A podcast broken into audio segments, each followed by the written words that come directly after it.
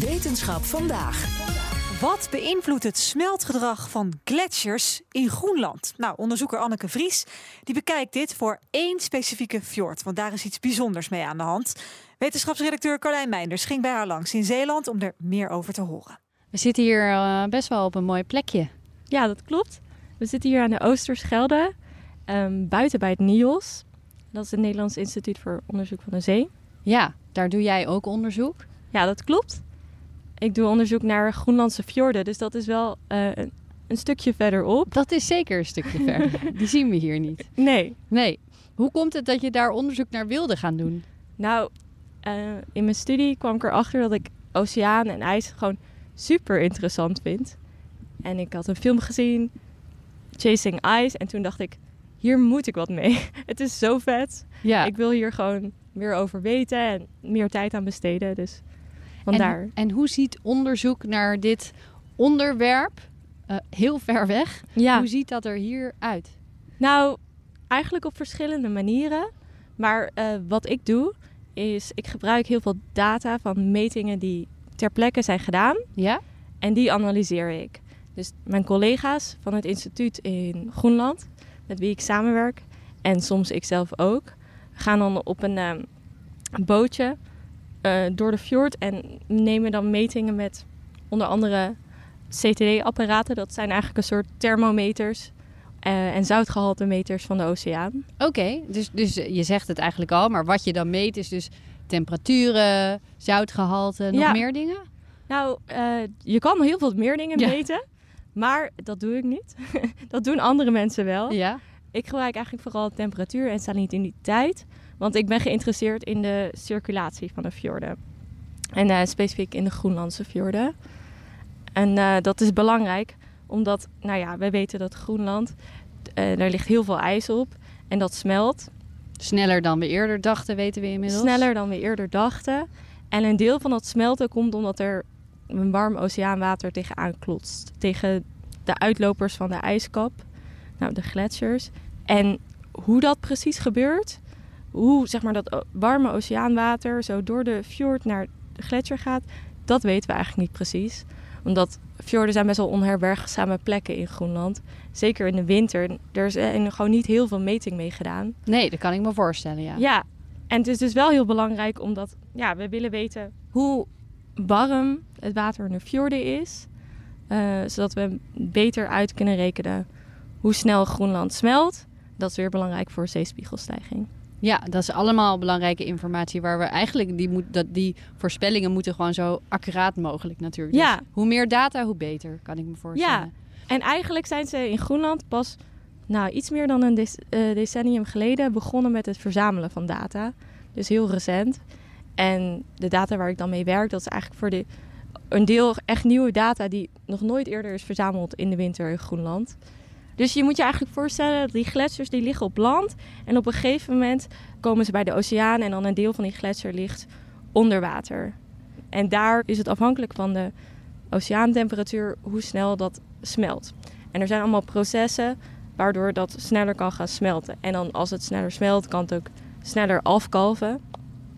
En wat we in de fjord, waar, waar ik onderzoek naar doe... Heeft hij een naam? Uh, ja, die heet Nup Kangerslua. Ja. Dat is de Groenlandse naam.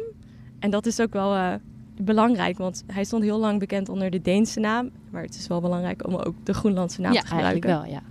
Ja, en je moet je voor... Groenland heeft heel veel fjorden. En ze zijn allemaal best wel anders. Maar deze is ongeveer 200 kilometer lang, super lang. Ongeveer van Utrecht naar Groningen. En uh, het heeft een hele grote drempel aan het begin van de fjord. Dus dat betekent dat het oceaan, warme oceaanwater wat buiten de fjord is, dat nou ja, een paar graden warmer is, kan niet zo makkelijk rechtstreeks naar de gletsjer ah, Het is echt een drempel van de zeebodem eigenlijk. Ja, ja. echt een drempel. En het is echt, nou ja, het, in de, dat is niet elke fjord, maar deze wel. En we zien eigenlijk dat daar eigenlijk normaal gebeurt er niet zoveel. Dan doet alles zijn eigen ding. Het smeltwater gaat er wel uit. Maar dat warme water komt er niet altijd in. En nu met die data die ik nu bekijk, zien we dat het eigenlijk twee keer per jaar dat er opeens heel zwaar water, dat warme water, de hele fjord doorspoelt. Hè? Best wel bizar, toch? Ja, Ja, dat is heel raar. Dus dan eigenlijk het hele jaar gebeurt er niet zo heel veel in de diepte van de fjord. Ja. En dan opeens in twee weken is het de hele fjord drie graden warmer. En dat gebeurt twee keer per jaar, zeg je. Dat in Dat het jaar wat nu. ik bekijk, gebeurt dat twee keer. En, en kun je ook iets zeggen over waarom op die momenten? Nou, daar, daar doe ik precies nu Ja. onderzoek naar. Dat wil je graag weten ja, natuurlijk. inderdaad. En wat we zien eigenlijk is... eh, het is eigenlijk een soort lange badkuip met, eh, ja, met water erin. En bovenin hebben we dan zoet water van, wat van de gletsjer afkomt. Ehm, en dat heeft een lagere dichtheid. Dat is lichter. Dat is eigenlijk een soort van olie op het water wat er boven langs gaat. Maar gedurende het jaar mixt er toch een beetje eh, van, het, van het zoete water naar de diepte. Dus dit diepe water, tot 500 meter ongeveer, dat wordt steeds lichter. En dan op een gegeven moment is het licht genoeg dat het water dat vlak boven de drempel zit, bij de oceaan, veel zwaarder is dan het water in de fjorden. En dan stroomt het in één keer zo, waarschijnlijk, zoals ik me voorstel Dat is de theorie nu. Ja. Ja. stroomt het in één keer zo eigenlijk over de drempel en dan zo hoep naar beneden en een hele basin in. En vervolgens duwt het het al het andere water weer weg. Dat, dat is wat we waarschijnlijk zien. Wat doet het, het ontdekken van zoiets met jou als ijs- en wateronderzoeker? Eh, nou, eigenlijk, ik wil nog steeds beter weten waarom op, precies op dat moment. Dus ik, ik heb alleen maar meer Ja, vragen ik ben daarna. niet klaar. Nee, maar ik ben ook wel blij dat we steeds meer leren over hoe het werkt. Omdat, nou ja, zeker die fjorden die worden soms vergeten in de grote klimaatmodellen. En ik ben blij dat we dat er straks in kunnen stoppen.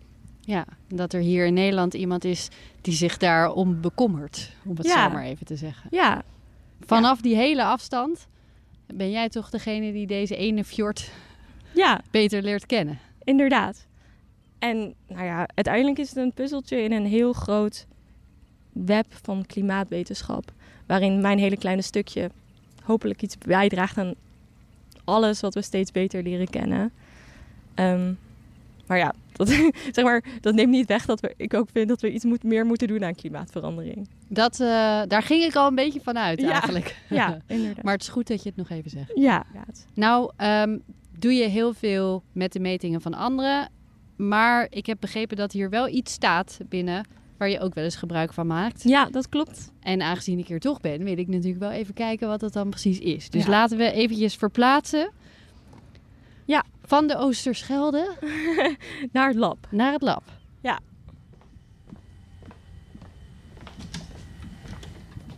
Nou, kom binnen. Ja, hier klinkt het meer als een lab. Nou, zo'n mooi lab heb je niet op een schip. Nee, dat kan ik me voorstellen. Het is wel grappig, want in, eh, in Nederland hebben we best wel grote schepen met echt laboratoria waarin je binnen eh, echt droog zit. En je kan dan heel mooi, zeg maar, de, op deze CTD, dit instrument, kan je heel mooi binnen op de computer kijken wat er gebeurt en of alles goed gaat. Is dat een luxe? Ja, dat is een luxe. Ja? Ja. Want in Groenland, daar was ik dan afgelopen zomer om metingen te doen ook. En dan is het eigenlijk een heel klein bootje, mm, wat ongeveer net zo groot is als de ijsschotsen die er omheen drijven. En dan eh, is er niet een automatische kraan die de CTD naar beneden laat. Je moet hem elke keer op elk meetstation overboord gooien. En weer optakelen. Daar heb je wel een nou ja, katrol voor. Dat hoef je niet helemaal zelf te doen. Ja, maar, Maar wel het- heftige omstandigheden. En spierballen aan het eind. Ja, en spierballen. Ja. En als het slecht weer is, dan moet je ook metingen gaan doen. ja, dat hoort er dan ook bij. Ja, Het is wel even wat anders dan lekker binnen zitten. ja inderdaad. Ja, En het is hier nu 25 graden, maar daar is het nu 2 graden. Ehm, en het is juni. Of, dus dat is, nou ja, veel warmer dan dit wordt het ook niet. nee, Dan twee veel warmer dan 2 graden. Ja. Nee, eerder kouder waarschijnlijk. Ja. ja. Ja, inderdaad. Ehm, je, je noemde hem al even, het instrument. Hij staat hier eh, voor ons. Wat, Ja. wat is dit precies? Het is een CTD. En dat staat voor conductiviteit, temperatuur en diepte. Dat is wat hij meet. hij meet ook meerdere dingen. Ja. Ja, en deze die kan nog meer meten turbiditeit, dus eigenlijk hoe helder het is. En zuurstof.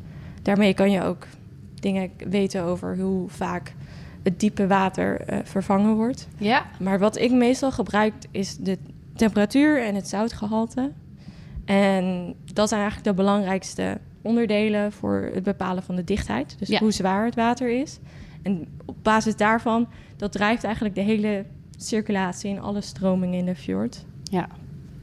Dus die Best gebruik een eh, indrukwekkend ding. Het is niet eens een meter hoog en eigenlijk helemaal niet zo groot. Nee, En, Dus- en het is eigenlijk een beetje een, eh, ja, het is gewoon een grote sensor eigenlijk. ja, ja, een hele grote thermometer. Een hele grote thermometer, een zeethermometer. Ja, die je wel, nou ja, vier kilometer diep kan laten zakken soms. En dan doet hij het nog steeds goed. ja, Ja. daar moet hij wel tegen kunnen. Want het is heel hoge druk daar beneden.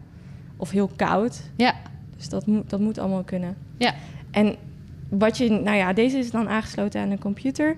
En dan, eh, hij staat nu niet aan. Maar dan, als hij aanstaat, dan kan je gelijk zien wat de temperatuur is.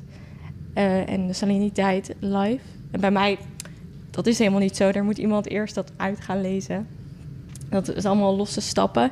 En wat, je, wat we dus ook gebruiken, is een, eh, van deze instrumenten, maar dan vastgemaakt aan een verankering. ja. Dus Die kun je gewoon laten staan. op, ja, precies. Ja. En dan hoop je dat die eh, niet ehm, Gesloopt wordt. door ijsbergen Ja. die langskomen. Ja. Dat gebeurt best wel vaak. Oh ja? Ja, Oh, en dan gaat al je data. ja, inderdaad. En dan hoop je maar dat een jaar later je data er nog steeds is. Ja. En dan in de tussentijd weet je niks. Maar dan, eh, Nee, dat is wel bizar. Je, je gaat erheen, je hoopt op het beste eigenlijk een ja, beetje. ja, je En met deze kun je gewoon die gooien overboord. ja, precies. En dan weet je tenminste, als hij het doet, dan, dan heb je ook meteen, bijna meteen je info. Ja, inderdaad. Dat klopt. Ja, Is er nog iets waarvan je zegt, nou, daar hebben we nu nog geen instrument voor, maar als ik dat zou kunnen meten. nou, wat zo jammer is, is... ehm, je, dit is al deze dingen, dan als je het in het water laat vallen... dan meet je eigenlijk maar één plek in een fjord die vijf kilometer breed is. Ja. En eigenlijk wil ik weten wat er over die hele vijf kilometer brede ding gebeurt. Want dan is het beter voor mijn berekeningen. Dan weet ik beter wat er in en eruit gaat. Ja. Dus dat zou ik wel willen, dat je eigenlijk met één instrument dat allemaal in één keer kan weten. Ik weet niet of dat kan.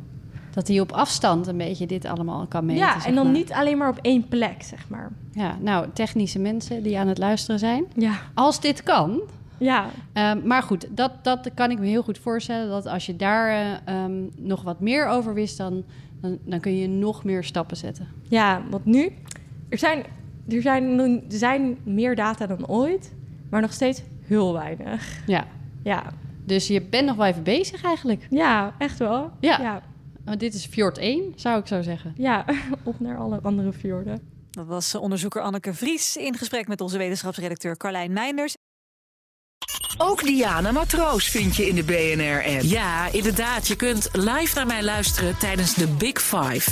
Ook handig in de BNR-app. Breaking nieuwsmeldingen, maar ook het allerlaatste zakelijke nieuws. En je vindt in de app alle BNR-podcasts, waaronder Wetenschap Vandaag. Download nu de gratis BNR-app en blijf scherp.